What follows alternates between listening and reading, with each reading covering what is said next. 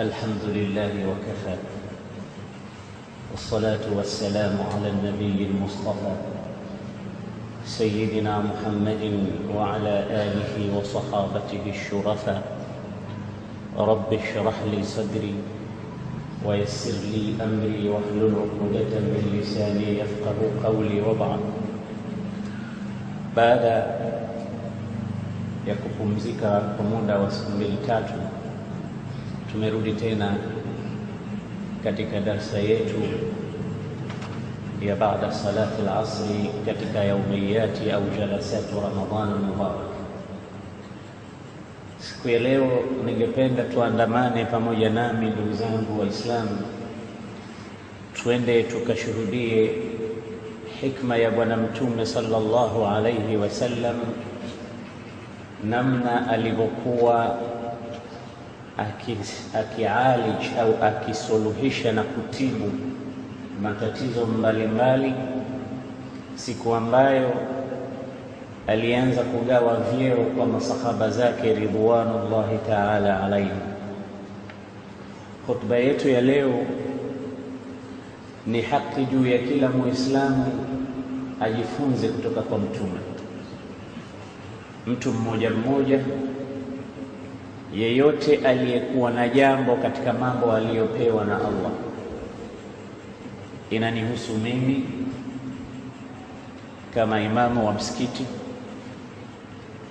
inakuhusu wewe kama baba wa nyumba, inakuhusu yule kama mlezi. Inamhusu mwalimu wa shule katika darasa lake, inamhusu shamba boy shambani kwake, inamhusu waziri katika wizara yake, bali inamhusu rais katika nchi yake. Yaani inamgusa kila mmoja na inamwajibikia ajifunze kutoka kwa Bwana Mtume Muhammad sallallahu alaihi wasallam. Qur'ani imetuambia laqad kana lakum fi rasulillahi uswatun hasana, hakika imekuwa kwa mtume wenu, mtume wa Mwenyezi Mungu, kigezo chema, kilelezo chema, kiigizo chema. Katika aya nyingine, wama atakum rasulu fakhudhuhu wama nahakum anhu fantahu, aliyokuleteni mtume yachukueni, na aliyokukatazeni alokukatazeni nayo komekeni nayo. Hapo ndo palipokuwa na saada addarain. Na katika hadithi yake mashuhuri ambayo Mtume sallallahu alaihi wasallam kabla ya kufa au katika khutba yake ya mwisho ya hijjatul wada alisikika akisema, taraktu lakum ma in tamassaktum bihima lan tadillu ba'di, nimekuachieni mambo ambayo mkikamatana nayo hamwezi kupotea. Kitab Allahi wa sunnati, nimekuachieni kitabu cha Mwenyezi Mungu Qur'an na mwendo wangu na sunna zangu. Kwa hiyo in kunta aliman fa rasulullahi uswatuka, ikiwa wewe ni mwanachuoni kigezo chako ni Mtume. In kunta mujahidan fa rasulullahi uswatuka ikiwa ni mtu mwenye kuisimamia dini na kuipigania, angalia kigezo chako ni Mtume sallallahu alayhi wasallam. Wa in kunta tajiran fa uswatuka Muhammad, kama wewe ni mfanyi biashara pia kigezo chako ni Mtume. In kunta muhariban au musaliman, kama uko vitani unapigana vita au pia kuna agreement fulani katika hudna ya kusimamisha vita au kusababisha amani katika nchi, pia kigezo chako ni Mtume. Mtume alipigana, Mtume alisalim, aliandikiana mikataba ya amani. In kunta aban fa uswatuka Muhammad, ikiwa wewe ni baba kigezo chako ni Mtume, kwa sababu baba pia alikuwa Mtume saa salam, alikuwa na watoto saba in kunta jaddan fa uswatuka Muhammad, kama si baba tu ni babu. Hata mtume alikuwa babu, basi kigezo chako ni mtume sallallahu alayhi wasallam. Wa in kunta dha zawjatin wahida fa uswatuka Muhammad, kama una mke mmoja tu nyumbani kigezo chako pia ni mtume. Aliishi na mke mmoja kwa muda wa miaka ishirini na tano.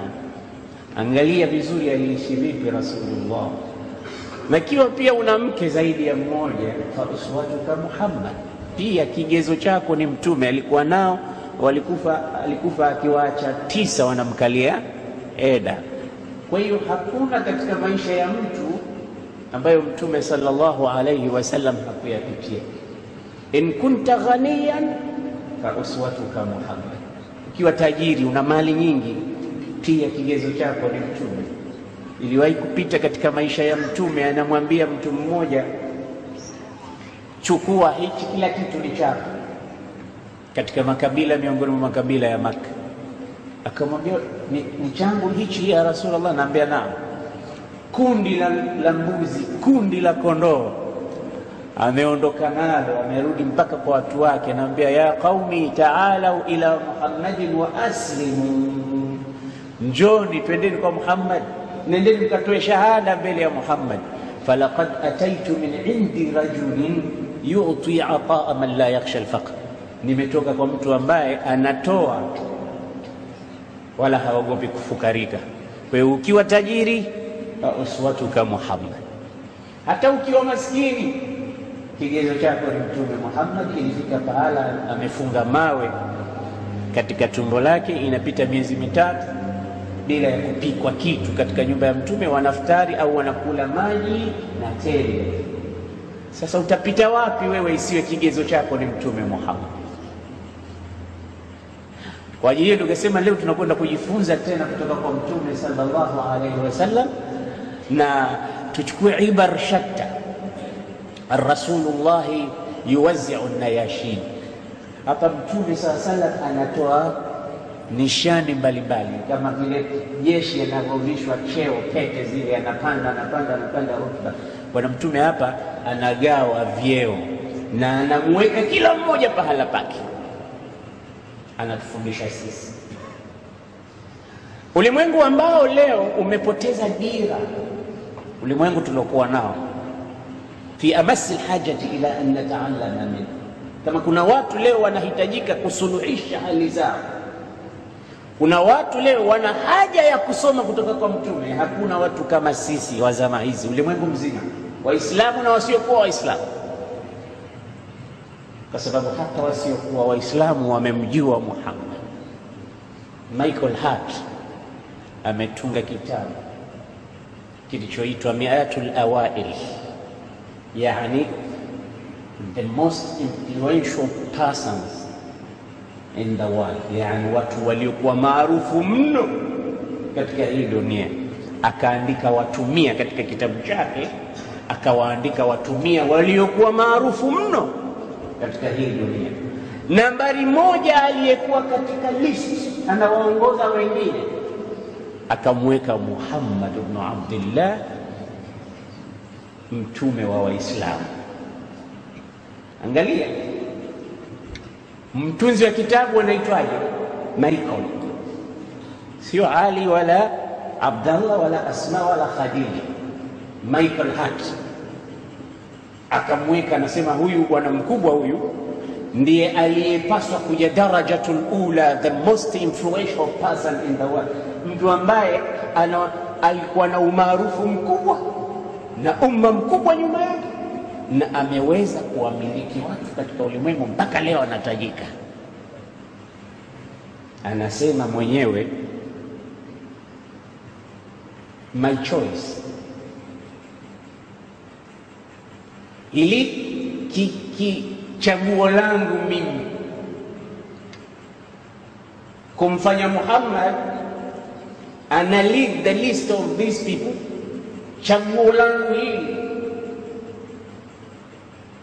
may surprise some leaders, watu viongozi mbalimbali katika nchi Marekani, Ulaya wanaweza wakashangaa sana. Kwa nini washangaa? Liannani jaaltuhu ala rasi alqaima, kwa sababu nimemfanya nambari moja Muhammad. Mbona sikumtafuta Mkristo mwenzangu nikamweka? Maanake kama yeye Michael angemtafuta Michael mwenzake akamweka, au akamtafuta Nabii Isa ambaye wanamwamini wa Kristo akamweka, au Nabii Musa akaja ndo nambari moja. Lakini kwa nini amemweka Muhammad ibn Abdullah? Na akasema najua jambo hili litawashtua wengi,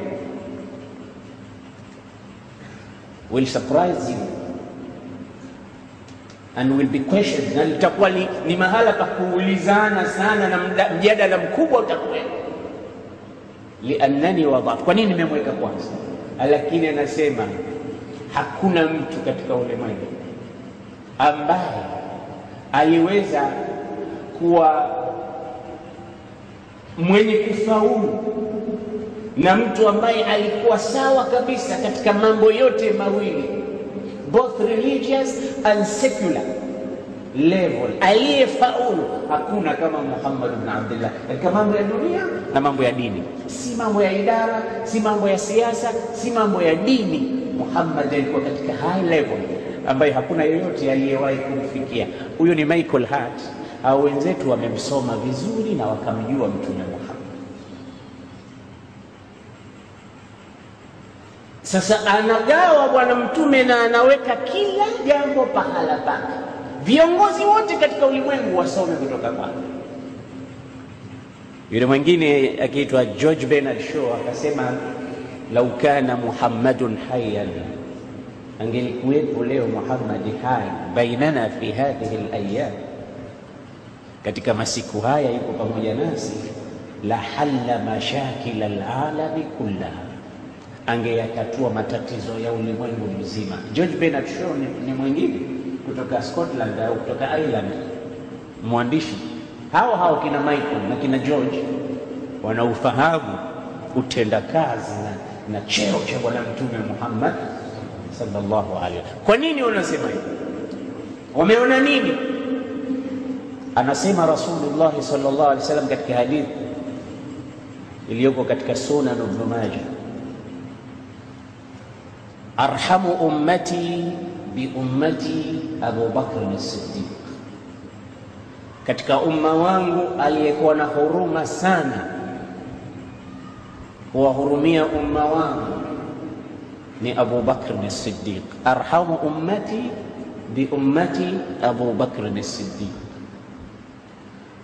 wa ashadduhum fi dinillah, na yule aliyekuwa mkali katika dini ya Mwenyezi Mungu Umar ibn al-Khattab. Tizama pete hizo zinagawa wa asdaquhum hayaan, na mwenye haya ya kweli kabisa, tabia ya haya ya kweli kabisa katika dini, Uthman ibn Affan. Wa aqdahum Ali ibn Abi Talib, na jaji mkuu aliyekuwa qadhi alqudha, mahakama yake ina heshima kubwa akihukumu kwa uadilifu na ilmu ya hali ya juu, Ali ibn Abi Talib. Wa a'lamuhum bikitabillah, aqra'uhum bikitabillah, aqra'uhum, msomi katika kitabu cha Mwenyezi Mungu. أبي بن كعب. من صحابة أبي بن كعب رضي الله عنهم وأعلمهم بالحلال والحرام ما نيوسانا حلال إبن حرام إبن معاذ بن جبل من صحابة معاذ بن جبل ألا يويني إن لكل قوم أمينا إن لكل أمة أمينا أمة ووت ونموامن فواو وأمين هذه الأمة أبو عبيدة عامر بن الجراح نموامن فو أمه أبو عبيدة عامر بن الجراح هي حديثي نمانا كبوة سهل هبا متومي أنا تكاكم ويكا كلا متو بحالا باكتي hampi huyu cheo ambacho hakustahiki, hampi kazi yasiyoiweza Sasa hivi ukiniondoa hapa kwenye mimbari, ukiniambia mimi ndo niwe mpiga picha, utakuwa hakuna sauti, hakuna picha, wala hakuna hai, haitaonekana kwamba hii ni kazi ya mtu mweledi, kwa sababu hii ndio siasa ya Mtume sallallahu alaihi wasallam. Tumefahamiana anachotaka kusema, ndugu zangu. Mtume alipokaa shura na Waislamu akawaambia, tushakimiwa tushafaradhishwa sala tusali, lakini ni kitu gani kitatuita katika sala? Waislamu walijadiliana sana, waliosema kengele,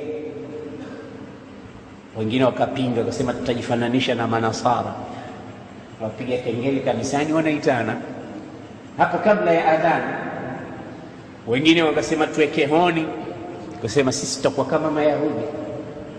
Wengine wakasema basi tutafute kuni nyingi kila wakati wa sala, ukifika tuwashe moto mkubwa, kila aliyo mbali atajua wakati wa sala umefika.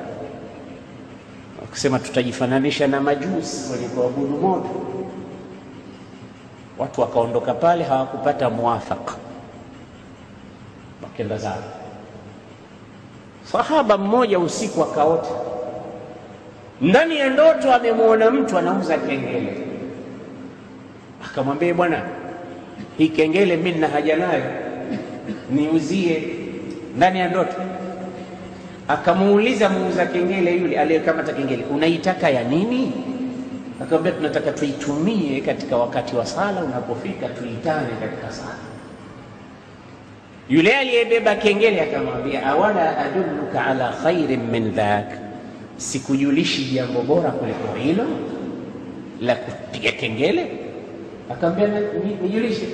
Akamwambia mkifika wakati wa sala sema Allahu akbar, Allahu akbar, Allahu akbar, Allahu akbar, ashhadu an la ilaha illa Allah mpaka mwisho. Akazindukana akasema, hii ndoto hii lazima nikamwambie Bwana Mtume. Na unajua ukishamka ukipata solution eh?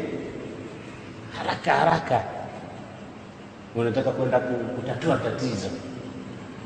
Kuna bwana mmoja wakati anadarsisha alinyanyua mwanafunzi mmoja mkono katika sura, alikuwa anasomesha Suratul Rahman, yasaluhu man fi samawati wal ard kulla yaumin huwa fi sha'n,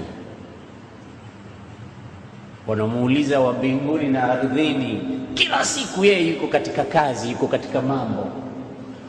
Akamuuliza, ma sha'nu rabbika al'an, kama kila siku, kila saa, kila wakati iko katika mambo, sasa hivi ana mambo gani anafanya? Yule bwana akafikiri, hakupata jibu. Akarudi nyumbani, darasa ikafungwa. Kama hujui basi funga vitabu uende. Siku ya pili akarudi akasomesha. Akifika pale pale, mashanu rabbika la, Mungu wako leo anafanya nini? Yule bwana hakujua, akamwambia basi funga vitabu nenda. Wanasema waliosimulia habari hii, usiku mmoja bwana akamwota Mtume sallallahu alaihi wasallam katika usingizi, akamwambia yule mtu akija kikuuliza tena, mashanu rabbika al'an mwambie kulillahumma malika almulki tuti lmulka man tasha wa tanziu lmulka mimman tasha wa tuizzu man tasha wa tudhillu man tasha biyadika alkhair innaka ala kulli shay'in qadir tuliju allayla fi an-nahar wa tuliju an-nahara fi al-layl tukhriju al-hayya min al-mayyit wa tukhriju al-mayyita min al-hayy wa tarzuqu man tasha bighayri hisab. Mwambie kazi ndio hiyo, anaua, anahuisha, analeta usiku, anaondoa usiku, analeta mchana, anaondoa mchana, anamnyanyua mtu, anamdondosha, anampa huyu cheo, anamnyang'anya huyu. Hiyo ndo kazi. Nani anaifanya hiyo? Hiyo ndo kazi ya Allah subhanahu wa ta'ala, na nyinginezo msizozijua. Avumisha upepo, analeta hiki, huku kuna gharka, kule kuna nini. Ndo kazi ya Allah. Yule bwana alitamani wakati wa darsa ufike tena aje yule muulizaji, shapata jibu. Ndo hali iliyomkuta aliyeota ndoto hii, anatamani akamkute mtume amweleze. Kufika kwenye darsa, yule bwana akasoma with confidence, akaisoma aya yasaluhu man fi samawati wal ardi kulla yawmin huwa fi shan. Kauliza ma sha'nu rabbika al'an, anafanya nini sasa mola wako?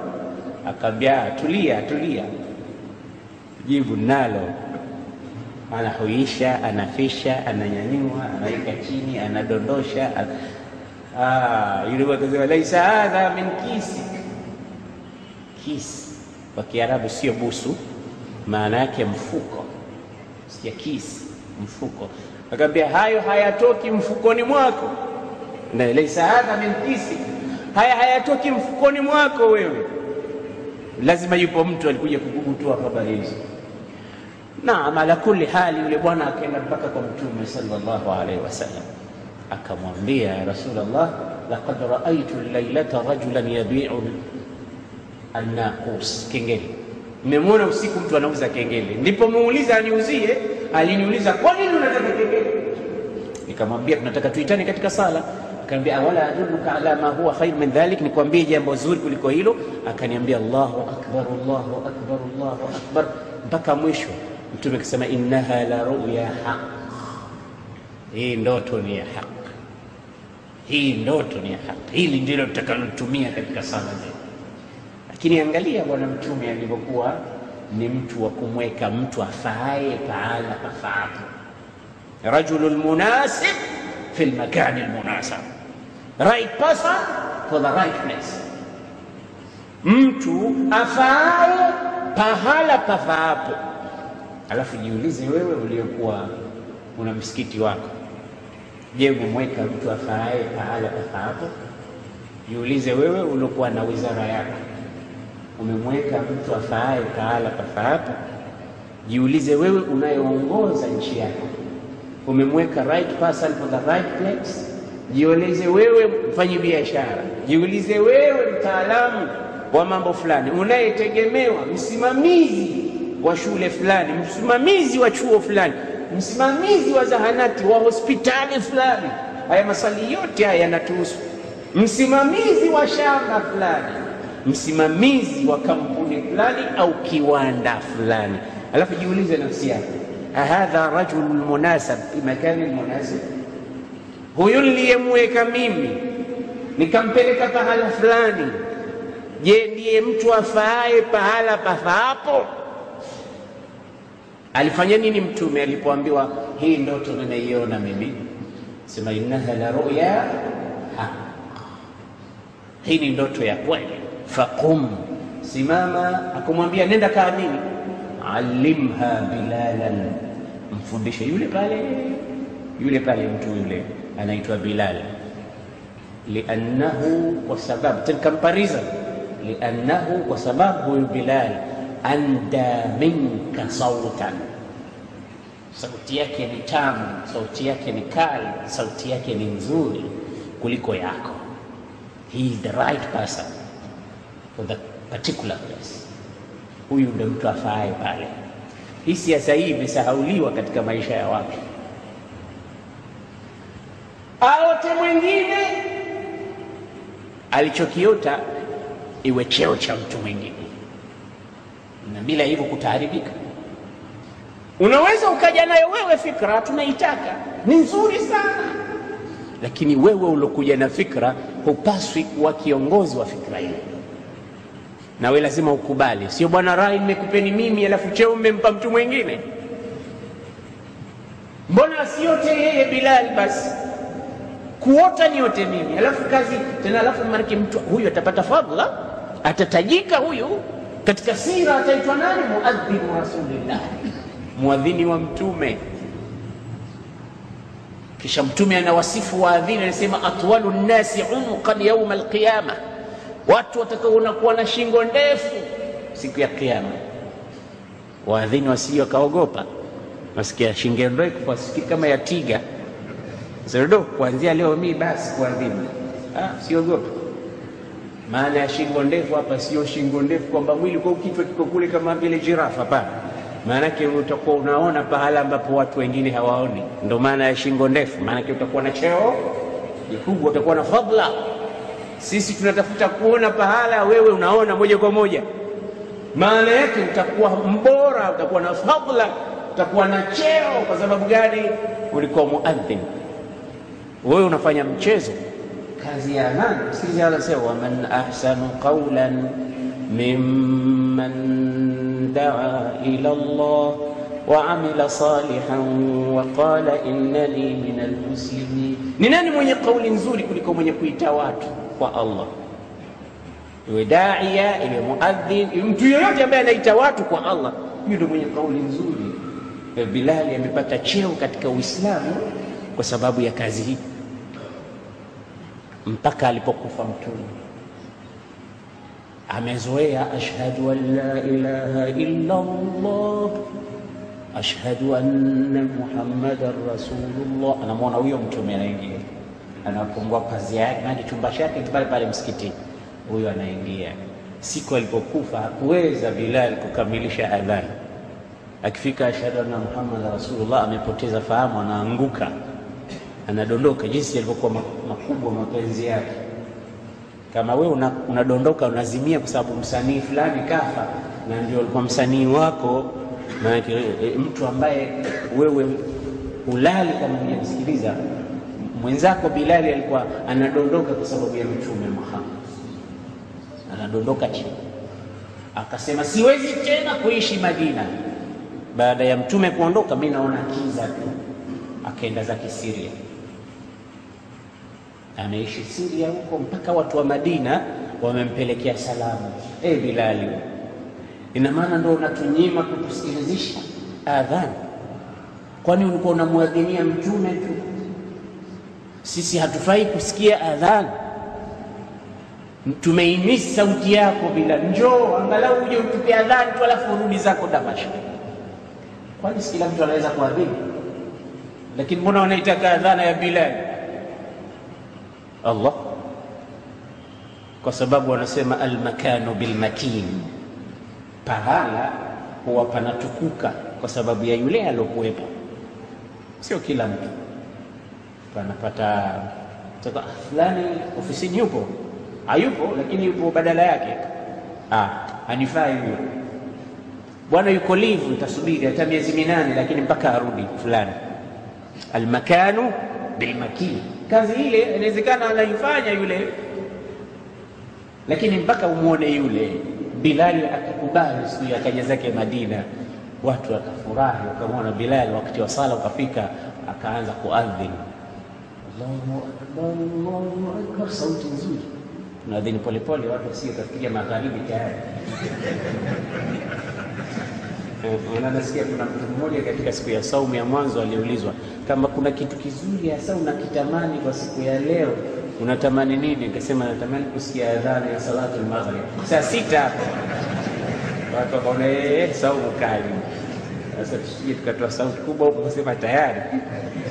Naam, Bilal ibn Rabah ameingia, ameingia Bilal, tupe adhan. Bilal kaingia katika adhan, kapiga adhan, watu wakakumbuka uwepo wake Bwana Mtume. Wengine walifikiri Mtume kafufuka, maana wanaiunganisha ile adhana ya Bilal na kuwepo kwake Mtume sallallahu alaihi wasallam. Sababu kuna baadhi ya matukio yanapotokea, unamkumbuka mtu,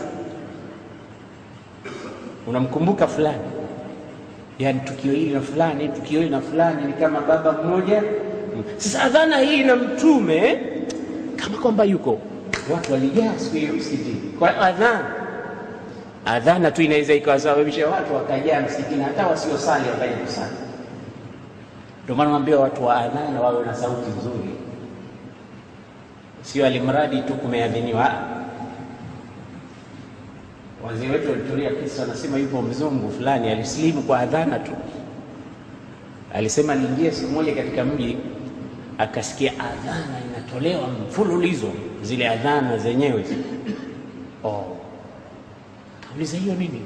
Kaambia Waislamu wakiitana kusali hivyo ndivyo wanavyoitana. Hiyo Islamu mambo yenu bwana, super kabisa. Mnaitana katika ibada sauti safi kama. Baada ya muda kama sekunde chache, katokea adhana nyingine, sauti mbovu sana. Hiyo sema hiyo, kama kumekufa mtu, watu wanaitwa kazi Yaani maneno sema, mbona maneno yanafanana? Maanake Allahu akbar.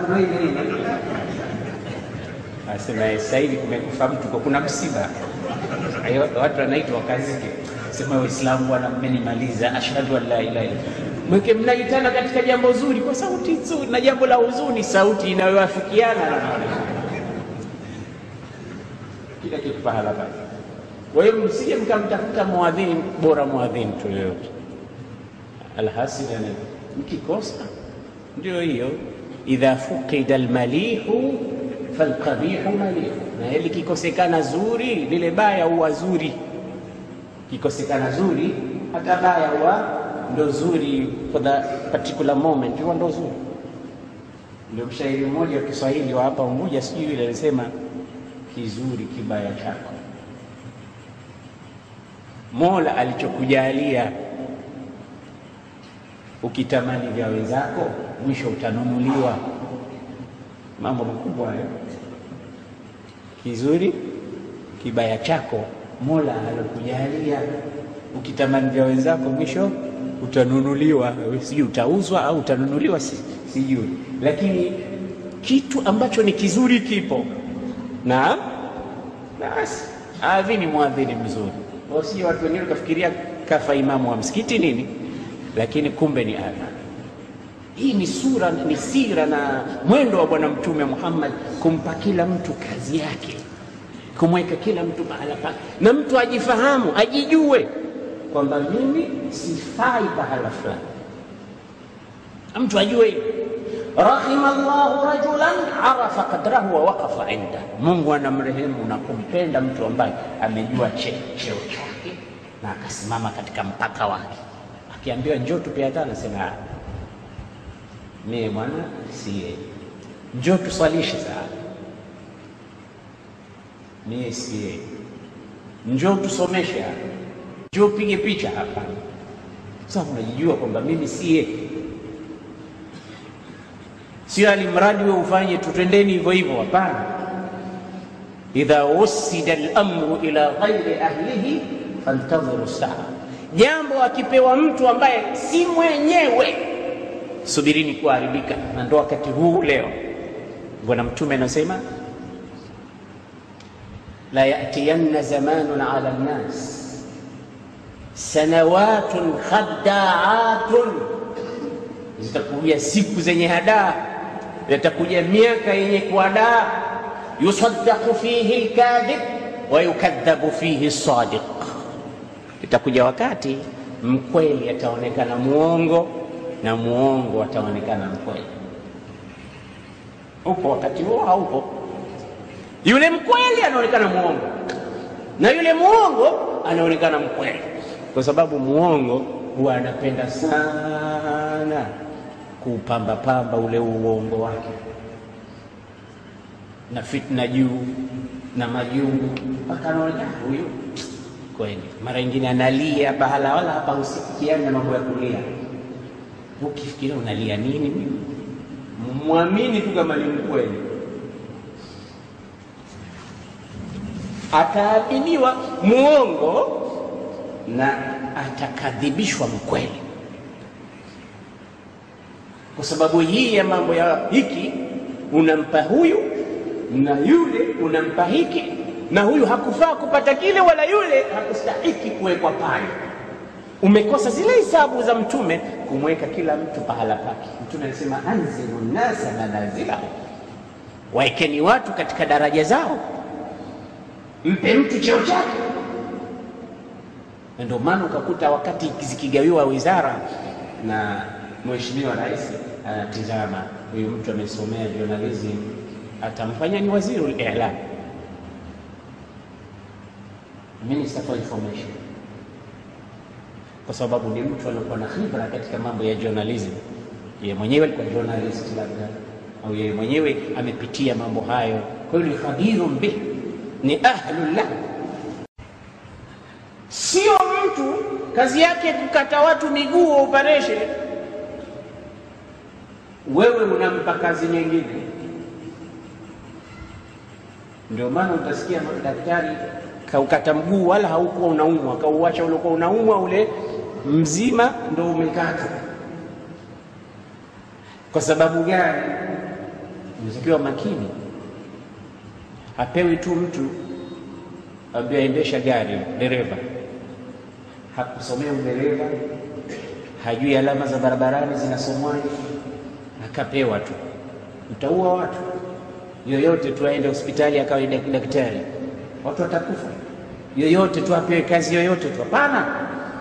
Anzilu nnasa manazila, ndio Mtume anasema yusaddaqu lkadhib, yusaddaqu uh, alkadhib wa yukadhabu sadiq, muongo ataaminiwa, ataonekana mkweli, na mkweli ataonekana.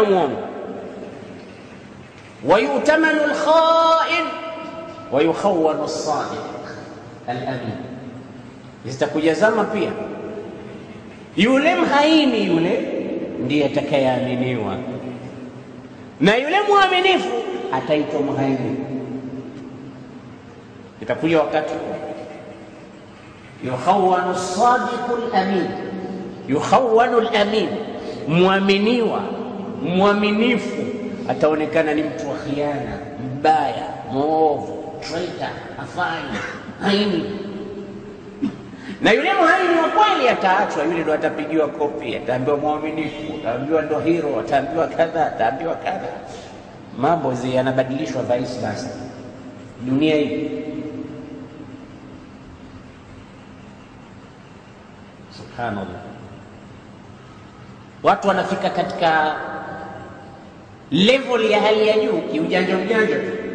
Ukiuliza kafikaje huyu mtu kumbe kuna mtu alikuwa akimpenyeza penyeza mpaka amefika pale,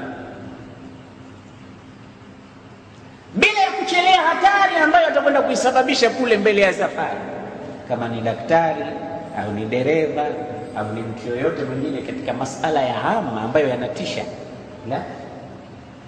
Kwa sababu umeona cheo tu, umeona maslahi tu, sababu ni jamaa yangu huyu basi unafadhilisha kazi ile umpe jamaa yako, hata kama haiwezi, na umnyime mtu mwingine, kwa sababu si jamaa yako, hata kama ni professional katika ile. Ndio zama hizi anazozungumzia Mtume, na ndio mafunzo yale tunayoyapata kwa Bwana Mtume Muhammad sallallahu alaihi wasallam. yukhawanu lamin wa yu'tamanu lkhain, ataaminiwa mhaini na ataonekana mwenye khiana mkweli. Kisha anasema wayantiqu ruwaibidatu, na zama hizo zitakazokuja wataongea watu arruwaibidha, waliokuwa wanaitwa ruwaibidha. Wakauliza akina nani ruwaibidha? Akasema arrajulu tafih, mtu mpuzi, mpumbavu, tafe, mtu si chochote si lolote, alikuwa hana. Nyenzo wala si ahlun lilkalam, si mtu si right person wa kuzungumzia lile.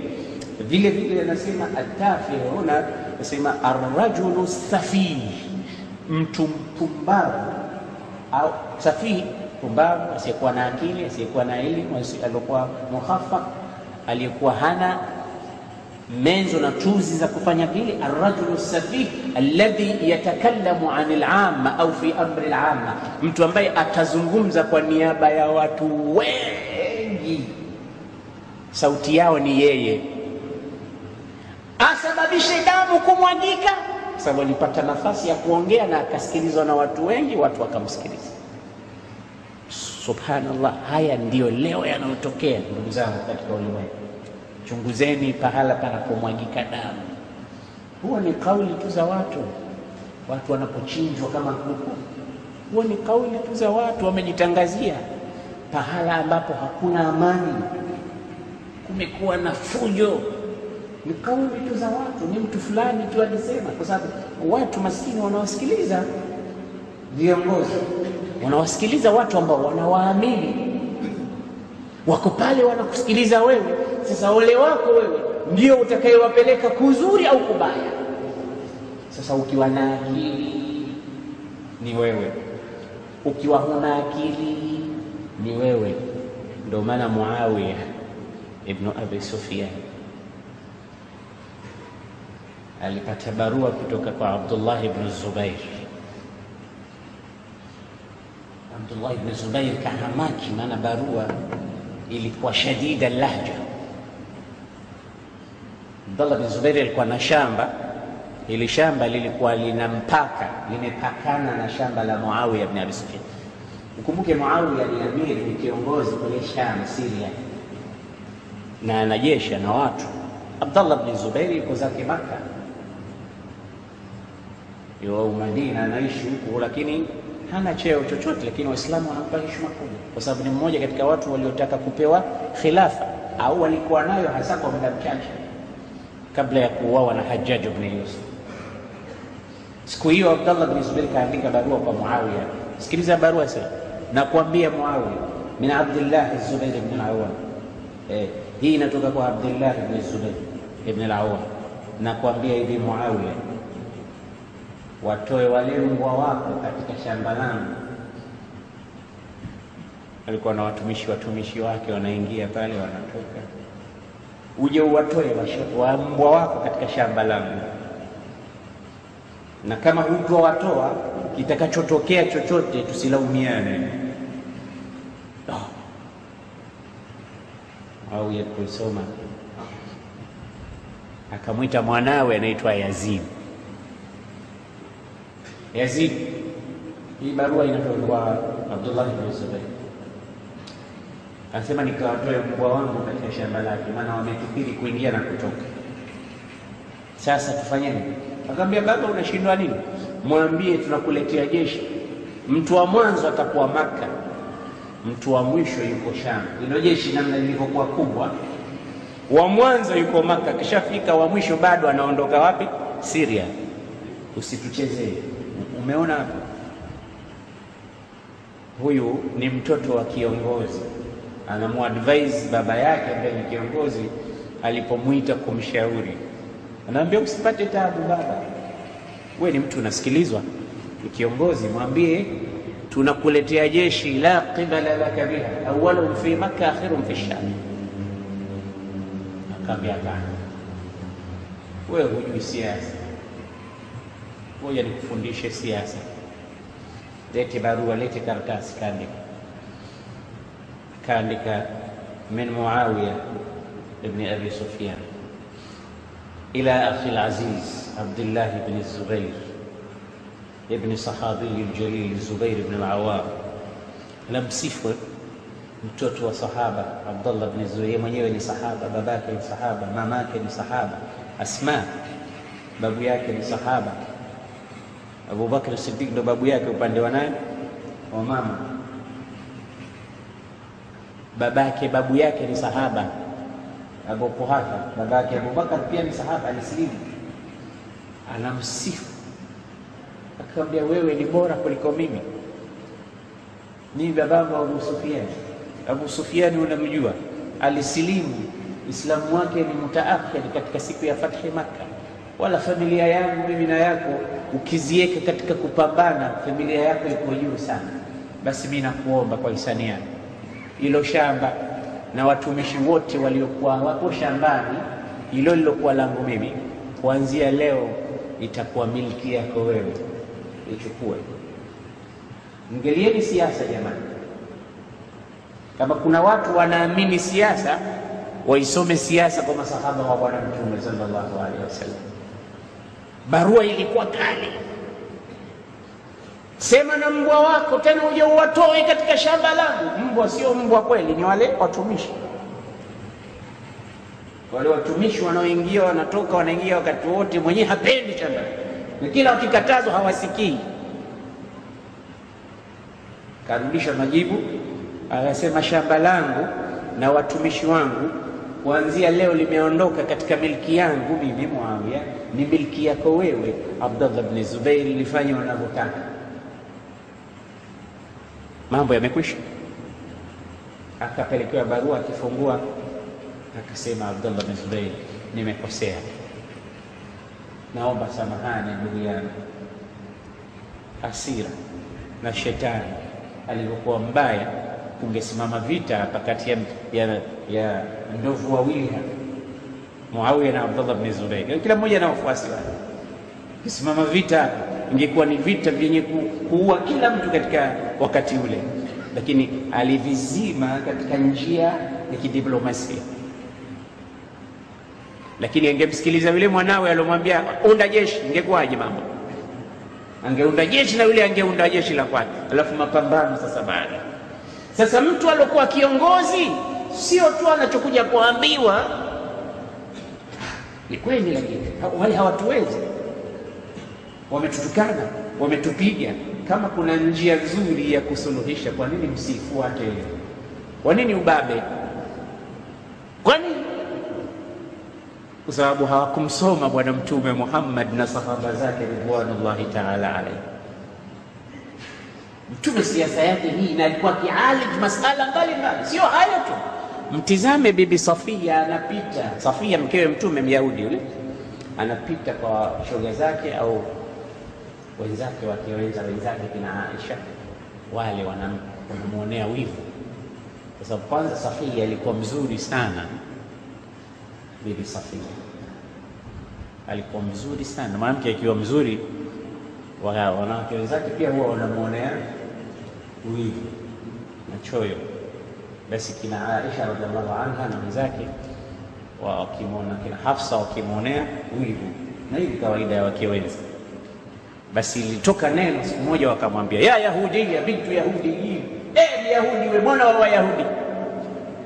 Maneno ya kiwivu hayo yanatokea Myahudi mwana wa Wayahudi wanamwambia nani? Safia radhiallahu bibi Safia kalia akalia, unaniita Myahudi wakati mimi Msilimu, Yani kawa wananinasibisha katika Uyahudi wakati mimi ni Muislamu.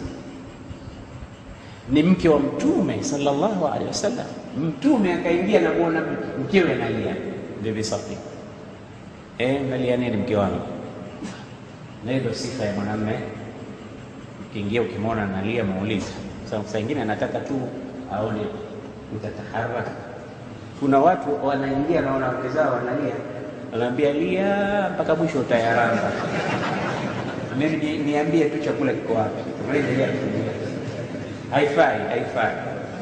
Na mshike bega kidogo, papase papase nywele, mwambie unalia kitu gani? Bibi Aisha amemwambia ya Yahudia bintu Yahudia, Bwana Mtume anamuuliza mayobkiki ya Safia, unalia nini Safia? Akaambia wake zako wa Rasulullah wameniita Yahudia ya bintu Yahudia. Angalia, angalia falsafa. Ndio maana nikasema ukiwa una wake zaidi ya mmoja, kigezo chako ni nani? Mtume sallallahu alaihi wasallam. Wangapi wanamke zaidi ya mmoja hapa? Nyanyua mkono, usiogope, hatuendi kusema. Wengine ni siri. Mashaallah. Basi Mtume sala salam akamwambia, sikiliza Safia, sikiliza. Siku ya pili wakikwambia Yahudi ya bintu Yahudi, waambie lakinna abi Musa wa ammi Harun wa zawji Muhammad ibn Abdillah. Mnaniambia Yahudi, lakini babangu ni Musa, nabii Musa, yani ammi yangu ni Harun, Harun ibn Imran, mume wangu ni Muhammad ibn Abdullah. Niangalieni nilivyopata daraja. Babangu ni mtume, ami yangu ni mtume, mume wangu ni mtume. Yani anasema babangu ni Musa, tukana kwamba Mayahudi wananasibishwa huko, ndio babangu ni Musa, ami yangu ni Harun, mume wangu ni Muhammad. Waambie hivyo, sikubali. Mtume anamfundisha mkewe namna ya kujibu, lakini jibu sio la uchokozi wala ugomvi wala hakuchukua hatua yoyote, kama mfundishe jibu. Siku ya pili walipomwona wakamwambia Yahudi, akasema lakina abi Musa wa ammi Harun wa zauji Muhammad. Mimi Yahudi, lakini babangu ni Musa, ami yangu ni Harun na mume wangu ni Muhammad. Wanakuona eh, leo katujibu jibu zito, jibu zito. Hata bibi Fatima, maana bibi Fatima, bibi Aisha ilikuwa umri haupishani sana. Fatima mtoto wa Mtume na Aisha mke wa Mtume. Bibi Aisha alikuwa akimwambia sana bibi Fatima mimi nimeolewa na babako nikiwa bikra wa pekee, hata mamako alikuwa kishaolewa alipoolewa na Mtume na waume wawili, na hii ilikuwa ni fahari yake bibi Aisha pahala popote. Nasema nimewashinda wote wake zake Mtume kwa mambo kadhaa, miongoni mwa hayo mambo, lam yatazawaj bikran ghairi, hakuwahi kuwa wamwari mimi yangu. Basi Bibi Fatima alikuwa akiumia, anajifakhirisha kwamba yeye ndo bikra pekee aliyeolewa na Mtume. Hata mama yangu Bibi Fatima akimtetea mama yake Bibi Khadija akisema, lakini Mtume alikuwa akimpenda sana mama yangu Bibi Khadija. Ah, alikuwa akimpenda sana, mambo ya kike unajua, akimpenda sana lakini mimi ndo bikra, hajawahi kuolewa akiwa bikra. Basi analia analia, Mtume saa salam anamuona Bibi Fatima, unalia nini? Akaambia Aisha ameniambia kwamba yeye ndo bikra, mamangu akuolewa akiwa bikra tayari, kashaolewa na wanaume wawili, baadaye ndo ukaja ukamwoa wewe. Hilo tu. Siku ya pili akikwambia, mwambie kama wewe Aisha uliolewa na babangu ukiwa bikra na mamangu alimuoa Mtume, Mtume akiwa bikra, hajaoa mke mwingine yoyote, si amekwisha? Angalieni siasa zangu, na namna ya watu wanavyoishi na watu Sio hapa atanitambua.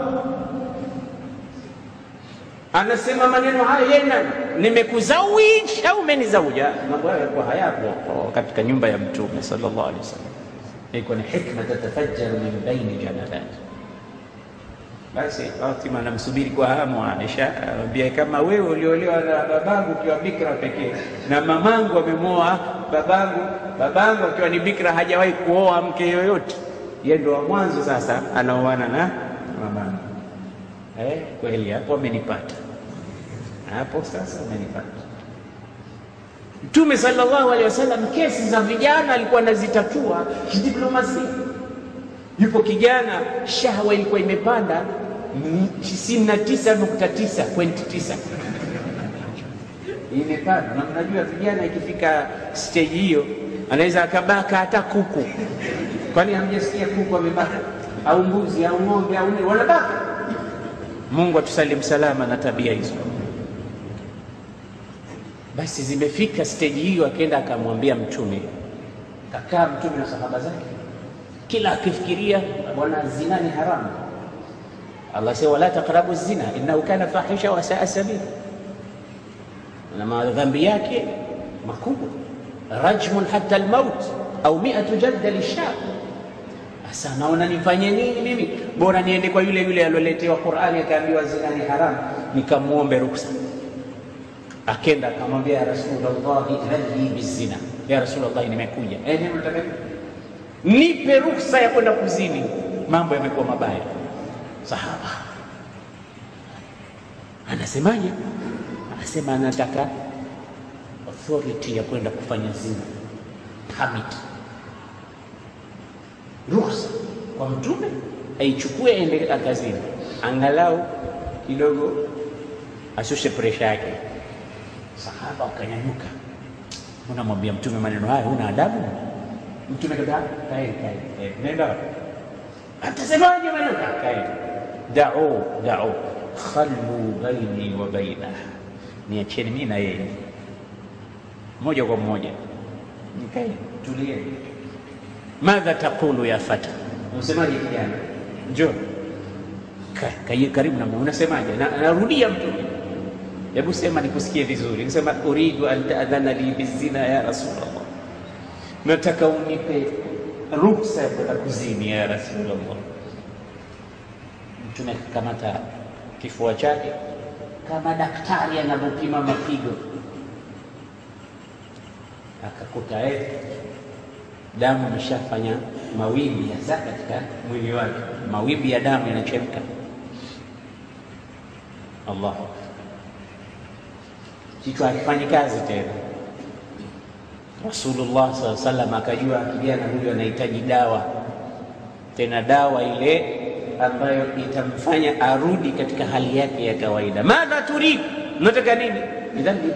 Nataka kwenda kuzini Mtume akamuuliza afatardahu liummik, ikiwa kawaida yangu mimi Mtume nitakuwa nawapa watu ruksa ya kwenda kuzini, nataka nikuulize swali, unaridhika wewe kumwona mamako anafanya uchafu huu, anazini au anaziniwa, mamako aliyekuzaa? Asala Rasulullah, abada, mamangu afanye kitendo hicho aliyenizaa mimi? Abadan ya Rasul, siridhiki. Akaambia, basi nikikupa ruksa utakwenda kuzini na mama wa mtu. wala nnas yarduna liummahatihim dhalik, wala hawa watu hawaridhiki kwa mama zao kufanya hayo. Akaambia, acha mama, afatardahu liukhtik, niambie unaridhika kwa dada yako? Akaambia, la ya Rasulullah, dadangu hapana. Akamwambia, basi nitakapokupa idhni ya kwenda kuzini utazini dada wa mtu. wala nnas yarduna bidhalik, watu hawatoridhika kuziniwa dada zao. afatardahu likhalatik, halo yako je? Akamhesabia wale watu wanawake katika familia yake, kila anahitajiwa anasema mwisho akamwambia, na sasa hao watu kama hawa, we huridhiki watu wako wafanyiwe, sema ma la tardahu linafsika wa liahli baitika kaifa tardahu lighairika min almuslimin, jambo ambalo hukuridhika nalo kwa mamako wala dadako wala alo yako wala shangazi yako wala vipi, unaridhika kwenda kuwafanyia watu wengine? Kapiga Mtume kofi katika moyo wake akasema, Allahumma tahhir qalba Allahumma ighfir dhanba Allahumma hassin farja. Dua tatu Mtume kamwombea kama dozi hiyo, anapewa mara tatu. Ya Rab, mtahirishe moyo wake. Moyo una mambo unataka kutahirishwa, na ndio maana leo sasa hivi wewe uko katika darsa kama hizi zinatoa zile kutu zilizokuwa katika nini, moyo. Moyo unataka kutahirishwa kwa sababu moyo ukijaa matamanio, tulisema hapa, idha muliat lqulubu hawan wa shahwa, moyo ukijazwa matamanio na shahwa, kitakachofuata ni nini? Thara lbatnu walfarj, mapinduzi yatafanywa na utupu na tumbo. Tumbo na utupu itakupeleka mbio, kwa sababu moyo umejaa nini? Uchafu wa matamanio itakuwa bora mkono wenye kinywani, si halali si haramu, hujali.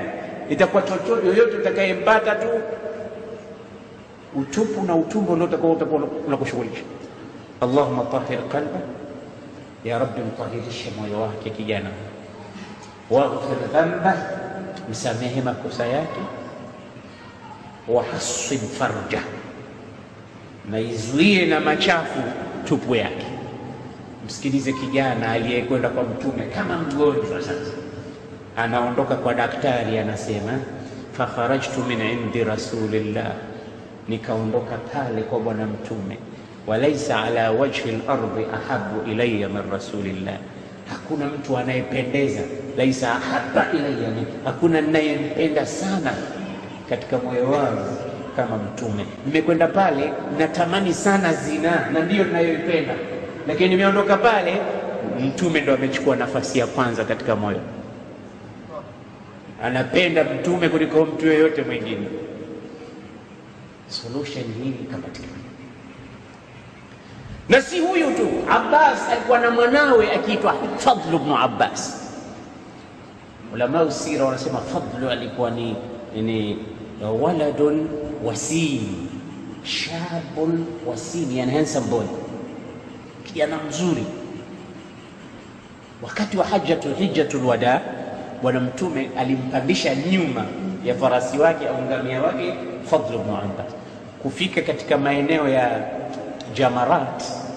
Fadl ibn Abbas akaona kundi la wanawake linakuja. Katika ile kundi kulikuwa na mwanamke mmoja mrembo sana.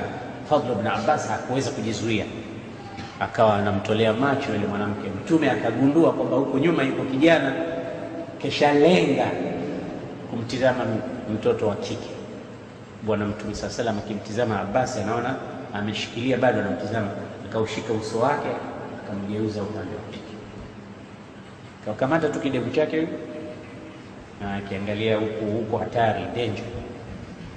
Fadl ibn Abbas, kwa sababu yule mwanamke alikuwa mzuri, akarudisha tena uso kule, sikapelekwa hivi kama kama feni akarudisha.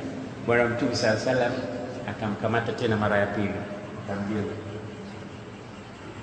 Huyu mwanamke ndio yule aliokuja kwa Mtume akamuuliza, ya Rasulullah, mamangu amepatikana katika faradhi ya haji, mtu mzima hawezi kuthubutu katika kipando, je, naweza kumhijia? Mkisikia suala hilo, alikuwa anauliza huyu mwanamke, naweza nikamhijia mamangu?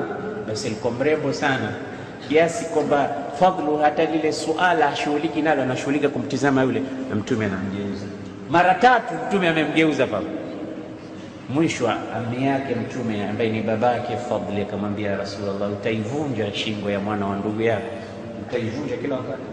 Akamwambia, nimemwona kijana anamtizama kijana mwenzake, falam amanu shaitanu bainahuma, shetani ataingia kati ya, hakuna amani ya inna mithli hadha alyawm, namwambia Fadli, leo mfano wa siku ya leo, man hafidha lisanahu wa basarahu wa farja, katika hifadhi ulimi wake na masikio na macho yake na, na utupu wake, ghafara Allahu la, Allah atamsamehe makosa yake kabisa. Hivi ndivyo wanavyotreat mtume watu.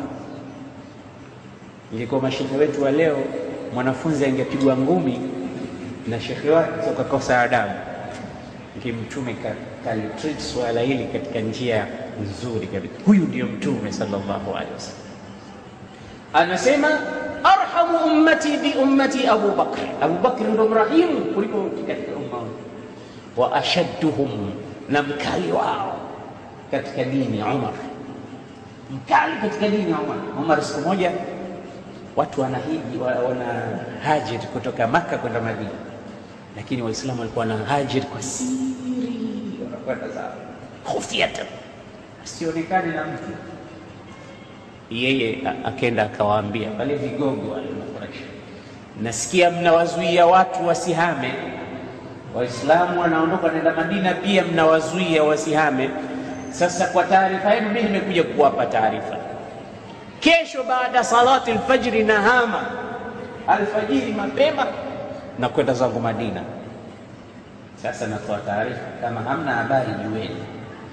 Wenzake wanahama kwa siri yeye anakwenda anawaambia, kesho ni siku yangu ya kuondoka na hama, lakini natoa taarifa, man arada an yuyatima waladahu, atakayetaka mtoto wake awe yatima, au yuramila zaujatahu, au mkewe awe mjane, au yufaqila ummahu, au mamake awe hana mtoto. Mtu yoyote anayetaka mambo matatu hayo ya msibu falyatba'ani ghadan waraa hadha alwadi ba'da alfajr, asubuhi kesho anifuate nyuma ya jangwa hili baada ya alfajiri. Anataka mtu awe yatima mwanawe aje, anataka mtu awe mjane mkewe anifuate, anataka mtu mamake asiwe na mtoto anifuate, na mimi nitakuwa hapo asubuhi. Umar ni shadid, alimuuliza Mtume, ya Rasulullah alasna ala haq, sisi tuko katika haki? Naam. Alaisu ala albatil, si wao wako katika batil? Sema naam. Falima alkhufia, mbona tumejificha? Tutoke ya Rasulullah. Wakatoka. Kutoka katika viwanja vya Makka, watu wanapiga takbir takbir takbir, makafiri wanatoka, wanasema kuna nini? Unaona Umar amesilimu yuko mbele na Hamza, anasema tumekwisha. Umar kienda kule nusra ikawa kubwa sana kwa kusilimu kwake, na ule ukali wake ulifanya kazi. Huyu ndo anayepewa kazi ya nini? Ashaddu nnas, mkali wao. Na yeye alikuwa na hikma kama za Mtume. Aliposilimu Omar, alikuwa anataka watu wote wapate habari ulimwengu mzima kama kasilimu, isaidie hiyo. Sasa alitafuta mbinu za kueneza habari za kusilimu kwake, hapati Siku moja akawauliza jamaa, ni nani ambaye hafichi siri katika Makuraishi? Mnamjua huyo hana siri? Kamba yupo bwana mmoja anaitwa Jamili, huyo hana siri bwana, huyo ukimhadithia siri yako mtaa mzima watajua. Asema huyo namtaka mimi. Basi walipokuwa katika Alkaba ile, akaonyeshwa yule pale, eh, yule ndo asiokuwa na siri eh. Akenda akamfuata akamwambia, ya Jamil, polepole hal taktumu li sirran, mna jambo la siri naomba usimwambie mtu. Sio lengo lake, kuna jambo la siri usimwambie mtu. Kaambia nini? Laqad aslamtu wattabatu Muhammadan, nimesilimu, nimemfuata Muhammad. Hii ni siri, simwambie mtu. Anasema nilipomaliza tu sikukamilisha ile Muhammad, kanyanyuka kama mshale ka, ya jamaa, laqad aslama Umar ya mgambo Jamani, kuweni na habari. Umar kishasema niko nyuma yake mimi, yeye yuko mbele. laqad saba Umar, laqad yeye ni aslamtu, sio sabatu, aslamtu. Anamrekebisha aslamtu, maana kila jambo mpe mtu wake. Sasa huyu ndo mtu wake, hata mambo hayo yana watu wake. Wale watu ambao hawafichi siri pia tunawahitaji. Kama kuna mambo yetu ambayo tunataka yaenee pia wao tunaweza tukawatumia. Ni sawa sawa na yule mtu aliokuwa na big mouth, kazi yake yeye kusema tu, yeye anahitajika kule kusema kwingi pia kunasaidia. Kwa hiyo Saidina Omar ndo ashaddu أقضاهم أحياء أصدقهم حياء ونهاية. نحاية نتبية كبوة تكوف وباية إن مفنى منتو أجزوي مفنى مشاف عثمان بن عفان أقضاه ألقوا قاضي سيدنا علي سيدنا عمر ألقوا كسيما أعوذ بالله من مجلس ليس فيها علي بن أبي طالب نموم بمون وسيا كليفة تشيرو nikawa katika majlisi ambayo hayupo Ali ibn Abi Talib. Yani alikuwa Ali ibn Abi Talib muhimu sana katika majlisi ya Umar. Wakija watu na kesi, ndeni kwa Ali kahukumiwa. Hata zile kesi tata kabisa zilikuwa zikifika kwa Ali ibn Abi Talib zinatulia. Siku moja kulikuwa na watu walimvamia mtu wakampora, majambazi wakamuua, wakachukua na hela zake. Sasa kila kesi anayehukumu anashindwa, kwa sababu walikuwa wakihukumiwa haifiki pahala kwamba wakajulikana, wanarusha. akapelekwa kwa Ali bin Abi Talib, akasema nyinyi mna matatizo, mnawahukumu hawa watu njia ambayo sio, waleteni. Wakahukumiwa akasema nileteni kundi la watu kama hamsini. Wakaletwa, sema nyinyi kaeni pale, alafu sasa hawa waliokuwa wanahukumiwa waekeni mbali mbali, msiwaeke pahala pamoja. Wakaekwa mbali mbali, mmoja kawekwa huko, wakaekwa huko, alafu wakawekwa pahala ambapo hawaoni kinachoendelea, lakini wakawa hawako mbali sana na mahakama. Ali bin Abi Talib akasema sasa nileteni mmoja mmoja. Akaletwa wa kwanza akawaambia wale watu, kundi la watu, kila nikimuuliza maswali mawili matatu manne, nipigeni takbiri kwa nguvu, alafu niachie mimi. Nikiwaambia takbiri mnapiga. Kaja yule bwana eh, akaulizwa mtu wa kwanza katika majambazi wale, mulimuua mkamwibia, ni kweli si kweli? Wala si kweli. Mulikuwa wangapi? Mlikuwa nini? Si kweli hela inasemekana zilikuwa fulani, ni kweli la si kweli? Pigeni takbiri, takbiri, Allahu akbar. Wale waliofungiwa kule sema, ah, jamaa kishatuuza. Sikia huku watu wanasherehekea, maanake ile psychological wale wakuona oh, tumekwisha. Mbona kabanwa huyo, kabanwa mpaka kasema, watu wanasherehekea ushindi. Swali la pili la tatu, Allahu akbar. Jamaa kusema nilijua tu ile bwana hawezi kustahimili. Kaitwa wa pili, ulikuwepo? Sikuwepo. Ah, mimi sikuwepo. Takbir, Allah nawapita. Wale waliobaki tumekwisha, yani hao wote wamekwenda kulia, wametumaliza, wametuuza. Watatu walipokuja bwana, mimi nitasema kweli hapa kweli kabisa, sisi tuliiba, lakini mimi sikuwepo. Hao watatu hao ndo walikuwepo. Mimi nilifuatwa siku hiyo tu, nikaambiwa nihifadhi mzigo, lakini wauaji hasani hao. Maana anasema mimi washaniuza zile takbiri zote zile, ina maana umeona eh? Kwa hiyo ukiwa jaji sio uwe educated tu, una uwe na hikma. Elimu bila ya hikma haiendi mbali.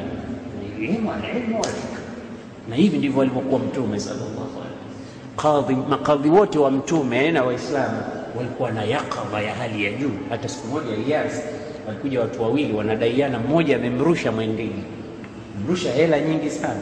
Imefika wakati wa kulipana, ambia hukunipa kitu, kwenda kwa kadhi Yas. Kufika kadhi ambia kaeni hapo. Ehe, vipi? Asema huyu umefika wakati wa kunilipa, ameniruka, ananiambia sikumpa kitu na mimi nilimpa pesa kadhaa.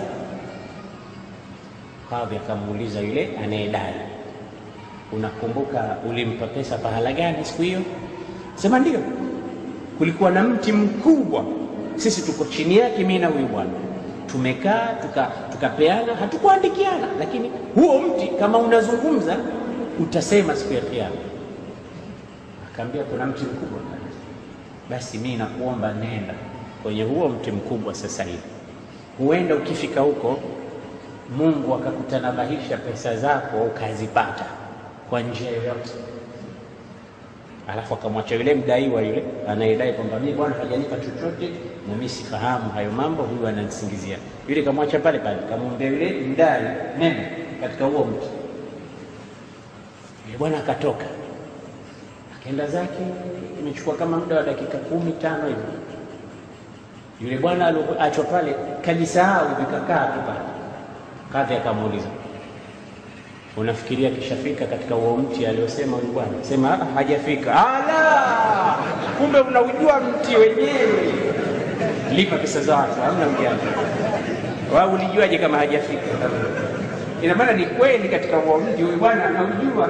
Sasa kitabu haya nakikataa, kwa sababu kama unaenda mbuyu mnene, mtu ukitoka hapa kwa miguu, kama unapajua sema hajafika mtu. Saa moja sasa hivi kishafika na anarudi sasa, ndio sasa wewe huujui huo mti, uliujuaje kama hajafika? Angalia hikma hiyo. Hiyo, ina haja ya, ya kusomeshwa katika mahakama, na ndiyo maana wale mahababahi criminal katika department ya CID ni watu ambao wanatakiwa wawe na akili, wanakuteka akili, wanakuwa unaweza ukapata mtu anafanyiwa uchunguzi mpaka mwenyewe anasema bwana, ni kweli huna njia ni vitu kama hivyo, lakini anawekwa pahala mtu afaahe, sio mtu yoyote tu anachukuliwa from nowhere. Wewe ndio imani, wewe ndio kadha, wewe ndio kadha. Idha wusida al-amru ila ghairi ahlihi fantadhiru saa. Mwenyezi Mungu inshallah atupe elimu yenye manufaa na hikma na busara. Leo tumechukua muda mrefu, samahani sana kwa kuchukua muda wenu mwingi. Inshallah darsa zetu zinaendelea, na kesho tutakuwa msikiti wa Mabaruani pale Mlandeni, na hapa pia darsa inaendelea kama kawaida, darsa ya, ya hadithi Sheikh Khalid Muhammad. Zote hizi ni darsa zetu, na hapa ni muhimu zaidi kwa sababu wanafunzi, kuna kitabu kile wanasomeshwa, tusiache kuhudhuria hizo darsa inshallah. اللهم إنا نسألك موجبات رحمتك وعزائم مغفرتك والغنيمة من كل بر والسلامة من كل إثم والفوز بالجنة والنجاة من النار برحمتك يا أرحم الراحمين وصلى الله على سيدنا محمد وعلى آله